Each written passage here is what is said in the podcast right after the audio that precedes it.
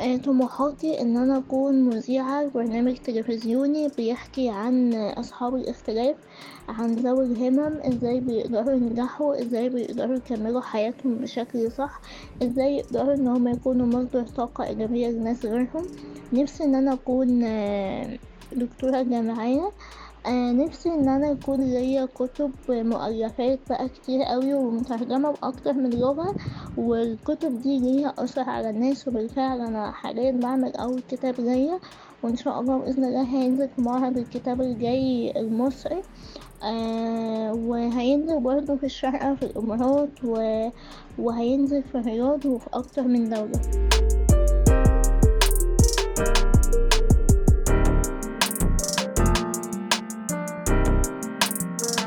المخاوف اللي بتطاردنا إما بتكبر مع الزمن أو إنه بنقدر نتغلب عليها. منحاول نتجاوز كل المطبات اللي بتمر علينا والقوي هو اللي بيغلبها. في كتير من الأحيان بتكون هاي المخاوف خارجية مش بإيدنا وفي منها متراكم من سنين وسنين وفي منها من البيئة اللي حوالينا.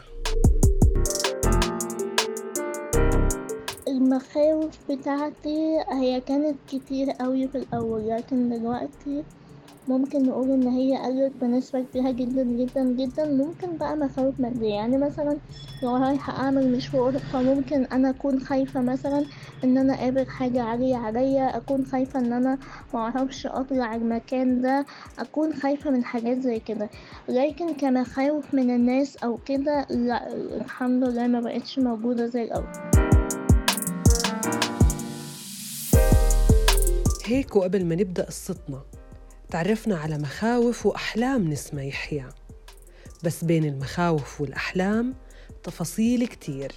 رح تحكي لنا إياها هالصبية اللي عمرها 22 سنة.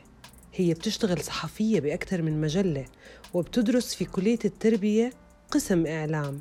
رح تحكي لنا قصتها القصيرة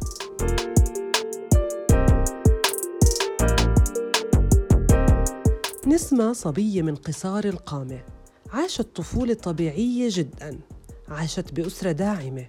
ما كانت تعرف شو يعني إنك تكون من قصار القامة في مجتمعات ما بتتعامل مع الاختلاف بشكل طبيعي. لهيك أول ما بدت احتكاكها مع الآخرين والناس فهمت شو معنى الاختلاف وشو معنى إنك تكون مختلف.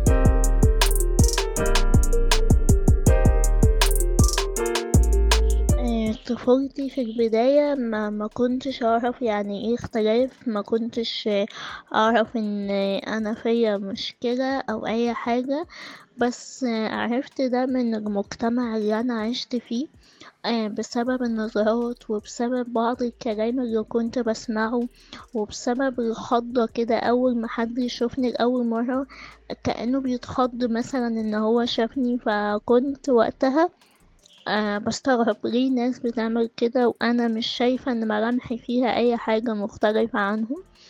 أه لما كبرت وكده بدأت أكتشف إن أنا قصيرة قامة. أهلي ما قالوليش المشكلة دي كانوا بيتعاملوا معايا عادي جدا عشان خاطر مش حابين إن هما يقولولي إن أنا عندي مشكلة أو إن أنا هواجه حاجات صعبة. عشان دايما يكون عندي القدرة إن أنا أواجه بدون ما أفكر في أي حاجة جاية. دراستي طبعا والدتي كانت بتشتغل في نفس المدرسة اللي أنا دخلت فيها وبدأت تنقل معايا كل مرحلة عشان خاطر وجودها معايا. كان بيحميني مثلا من حالات التنمر إلى حد ما. كانت مثلا بتفهم المدرسين إن أنا نفسيتي أهم حاجة إن هي تكون مؤهلة نفسيا وهكذا. فبدأت تنقل معايا كل مرحلة لكن ده ما كانش برضه بيمنع التنمر بشكل كامل قوي لكن بشكل جزئي إلى حد ما.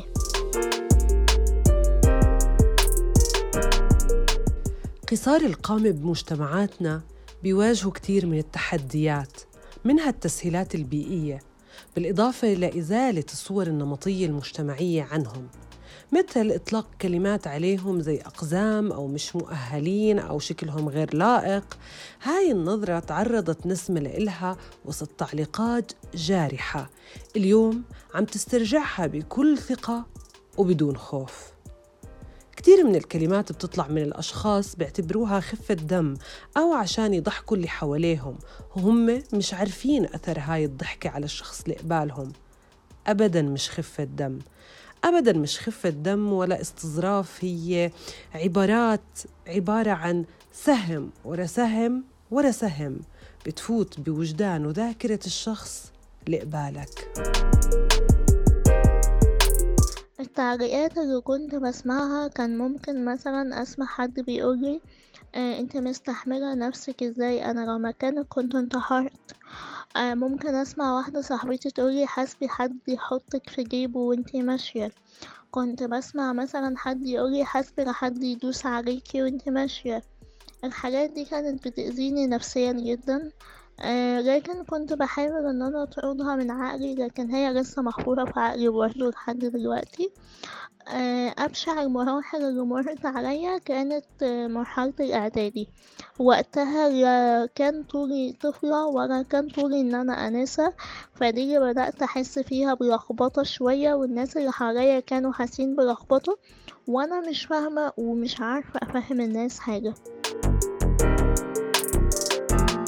نسمة اللي مش عارفة تفهم الناس قديش كلامهم مؤذي. كملت حياتها. كملت حياتها واستمرت بدعم أهلها.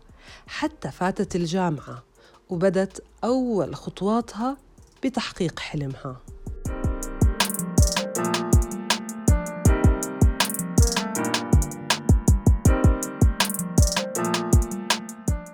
دراستي الجامعية زي ما أنا قلت في البداية كلية تربية قسم إعلام الفرقة الرابعة التفاصيل اللي متعلقة بالدراسة الجامعية.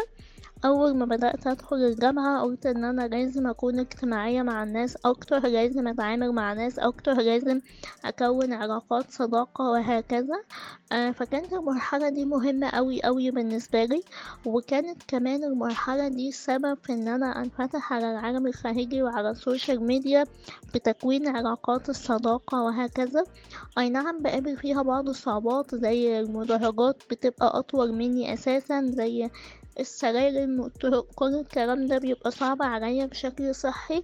لكن على قد ما هو بيكون صعب على قد ما أنا عندي شغف إن أنا أدرس أكتر وإن أنا أعرف ناس أكتر وهكذا.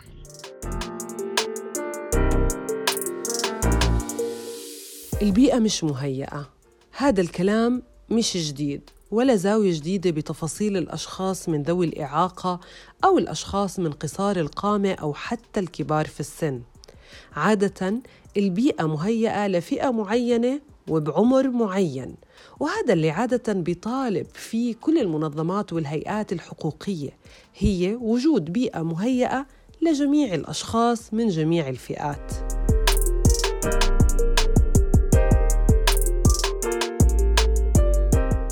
بس الجديد بقصة نسمة هي قصتها مع السوق والموضة. الموضة اللي بتروج لموديلاتها من خلال عارضات أزياء بطول معين ووزن معين ومعايير محددة الموضة والسوق مليانين موديلات بس كمان لفئة واحدة وكأنه العالم ما في اختلاف هذا التحدي اللي نسمة وأي صبية من قصار القامة بيواجهوه من وين يروحوا يشتروا أواعيهم؟ من محلات الصغار ولا من محلات الكبار؟ وين خطوط الموضة وآخر الصيحات عنهم؟ ليش ما في خطوط إنتاج بتفكر فيهم؟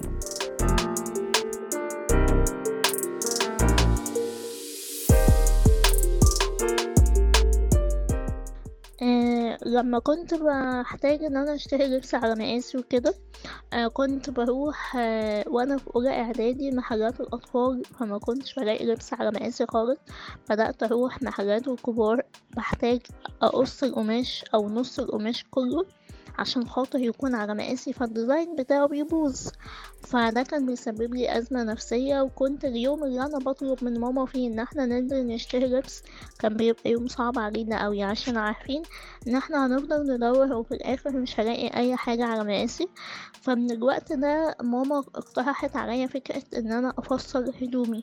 بدأت إن أنا بقى أصمم الديزاينات بدأت إن أنا أخلي حد يفصلها ومن هنا اتحلت المشكلة بشكل شخصي لكن فكرة ال brand جت من وأنا في أولى جامعة. آه، فكرة تصميم الأزياء؟ آه، في الأول من ثلاث سنين كنت موديل كنت أول موديل لقصار القامة في مصر وأنا فكرت في الفكرة دي عشان خاطر آه، أنا حجم مختلف فحابة إن حجمي كمان يكون مختلف. مش معنى إن عارضات الأزياء بيكون ليهم طول معين يبقى أنا كمان مينفعش أكون عارضة أزياء. فالأول اخترت مجال الموديل بعد كده مجال تصميم الأزياء ده من المشكلة اللي موجودة في المجتمع لما بدأت أعرف قصار القامة أكتر وأسألهم بيجيبوا لبسهم منين كانوا بيردوا عليا إن هما أصلا صعب جدا إن هما يلاقوا اللبس بتاعهم فبدأت إن أنا أفكر في brand وبدأت أشتغل عليه بشكل أونلاين عشان يكون محتوي لكل المحافظات وفي نفس الوقت كل شخصية بيكون ليها تصميم معين بديزاين معين.